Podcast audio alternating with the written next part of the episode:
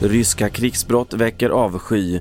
Fyra år till för Orban och Zelensky talade under Grammy-galan. Men först i TV4-nyheterna om att Folkhälsomyndigheten från och med idag rekommenderar en fjärde vaccindos mot covid-19 för de som är 65 år och äldre samt de mellan 18 och 64 år som har måttlig till allvarlig immunbrist.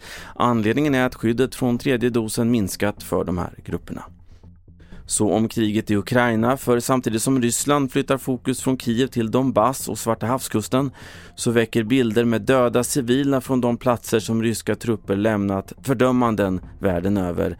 Ryssland anklagas nu för flera krigsbrott mot civila.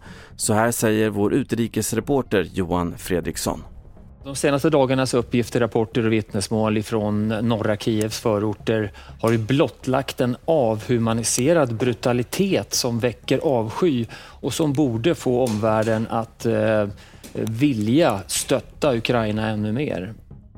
Vidare till Ungern där det blir fyra år till för högerpopulisten Viktor Orbán och hans parti Fidesz efter att partiet kammat hem två tredjedelar av parlamentsplatserna i valet igår trots att det såg jämnt ut på förhand.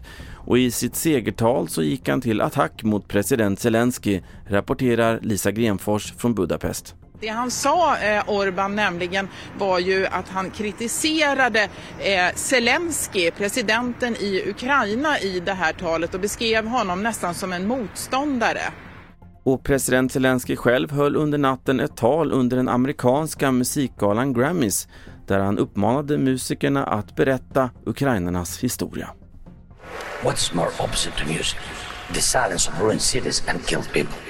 Feel the silence with your music. fill it today to tell our story. Tell the truth about the war on your social networks, on TV. Support us in any way you can, any but not silence.